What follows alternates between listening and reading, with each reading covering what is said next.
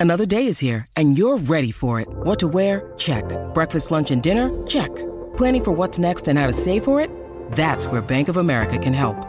For your financial to dos, Bank of America has experts ready to help get you closer to your goals. Get started at one of our local financial centers or 24 7 in our mobile banking app. Find a location near you at bankofamerica.com slash talk to us. What would you like the power to do? Mobile banking requires downloading the app and is only available for select devices. Message and data rates may apply. Bank of America and a member FDIC. Come è nato il nostro pianeta? Se mettiamo da parte la scienza, ci sono numerose ipotesi e storie che differiscono in base alla credenza. Quest'oggi vorrei parlarvi del mito della creazione del mondo secondo la leggenda cinese di Pangu. Potremmo raffigurarlo come un dio pan cinese, anch'egli disegnato con le corna e vestito con abiti di pelle, ma in realtà è molto, molto di più.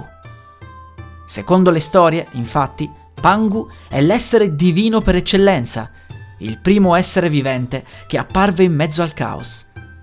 Gli ideogrammi del suo nome sono Pan, origine, e Gu, proseguimento. Ma partiamo dall'inizio. Tantissimo tempo fa, quando non esisteva ancora l'universo, era presente solo il caos. Poi, da esso nacque un universo molto particolare, dalla forma di un gigantesco uovo di gallina, un equilibrio perfetto fra yin e yang, con all'interno Pangu. Egli crebbe all'interno di questo gigantesco uovo e desiderò creare il nostro mondo. Così, con la sua ascia, ruppe l'uovo e creò il cielo e la terra. Man mano che Pangu diventava più alto, anche il cielo si alzava e la terra diventava più spessa, poiché lui, per tenerli separati, era costretto a rimanere nel mezzo, sollevando il cielo e schiacciando la terra. L'energia dello yang fluiva verso l'alto, mentre lo yin penetrava nelle viscere della terra. Pangu continuò a crescere per 18.000 anni e cielo e terra furono da lui modellati, fino a che non si arrivò alle dimensioni odierne. Ovviamente Pangu era diventato enorme, per utilizzare un eufemismo.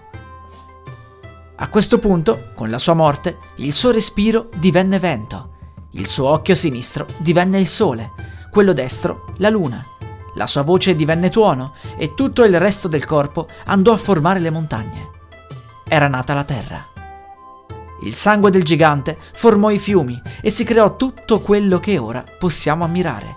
I boschi, i prati, i campi. E gli esseri umani? Beh, secondo la leggenda, gli esseri umani non erano altro che le pulci che crescevano sul corpo di Pangu. Così nacque la vita. Da notare che esistono numerose piccole varianti della leggenda, soprattutto sul momento di nascita della terra e del cielo.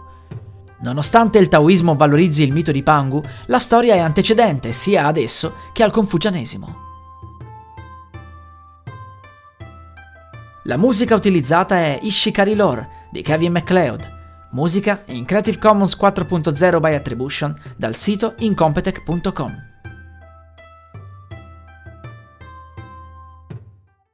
Vacanze in Sicilia o in Sardegna. Con i traghetti GNV porti tutto quello che vuoi, ti rilassi fino a destinazione e se prenoti entro il 14 maggio, posto ponti a partire da 33 euro. Non c'è modo migliore per andare in vacanza. Scopri i dettagli su gnv.it. Offerta valida sulle linee Napoli-Palermo e Genova-Olbia, 10.000 posti disponibili.